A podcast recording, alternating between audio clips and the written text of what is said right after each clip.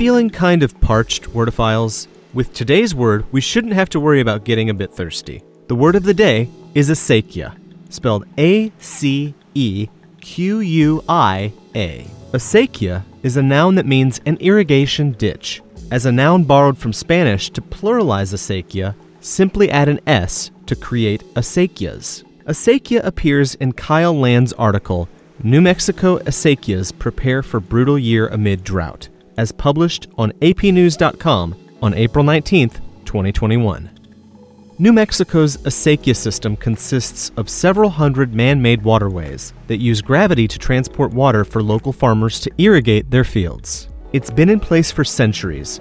Many farmers and ranchers in northern New Mexico rely on it for their crops and rangeland. But as the region suffers from months of extreme drought with little sign of relief, those reliant on acequias are worried how long the water will last this season. Many, as a result, are choosing to adapt.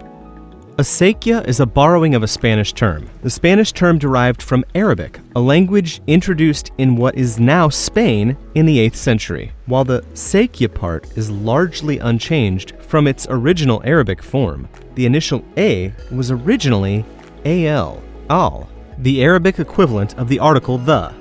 A special feature of al is that it assimilates to match the first consonant of the word that follows under certain circumstances. The L sound is pronounced with the tip of the tongue, and when the word that follows al begins with a similarly pronounced consonant, such as D, N, or S, the L and al changes to match. In Arabic words that were adopted by Portuguese or Spanish before being adopted into English, the al prefix exists today, albeit in disguise merely as the letter A in acequia and adobe, as well as in the Spanish words for rice and sugar. Don't let complex words get stuck on the tip of your tongue. Practice them daily with Word of the Day at dictionary.com. The link is in the description.